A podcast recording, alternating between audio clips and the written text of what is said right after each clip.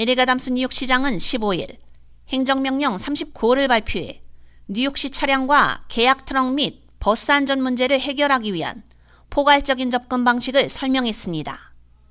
새로운 행정명령에 따라 시 역사상 처음으로 시 계약자들은 차량 안전 계획 준비, 운전자 교육 확대, telematics 채택 및 360도 카메라 추가 등 새로운 안전 요구 사항을 갖추어야 합니다.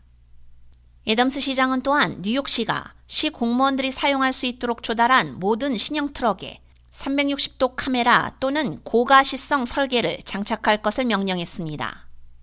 이 행정명령은 뉴욕시 교차로 수천 개를 더 안전하게 만들기 위한 새로운 도로안전 이니셔티브의 일환으로 시 계약 차량의 안전을 강화하겠다는 에담스 시장의 공약을 이행하는 것이기도 합니다.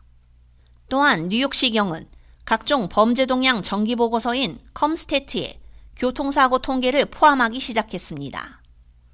에담스 시장은 교통안전은 공공의 안전이며 우리 행정부는 보행자, 자전거 이용자, 배달원, 운전자 및 거리를 이용하는 모든 사람에게 안전한 거리를 만들기 위한 노력을 배가하고 있다며 오늘 제가 발표하는 행정명령은 뉴욕 시민을 위해 시 차량이 가능한 한 안전할 수 있도록 최신 기술과 기능을 갖추는 데 도움이 될 것이라고 말했습니다.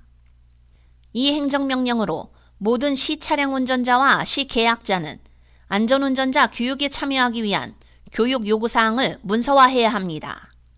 또한 오는 7월 1일부터 모든 시 계약자는 차량 안전 계획을 개발하고 운전자를 주면허 이벤트 알림 시스템에 등록하며 시를 대신해 사업을 수행하는 동안 발생하는 모든 사고를 보고해야 합니다.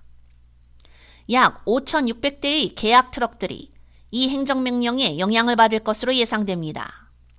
뉴욕시는 약 7,500대의 트럭과 만 대의 계약 스쿨버스를 운용해 매일 시 전역을 운행하는 2만 3천 대 이상의 트럭과 버스의 안전을 강화했습니다. K라디오 유지연입니다.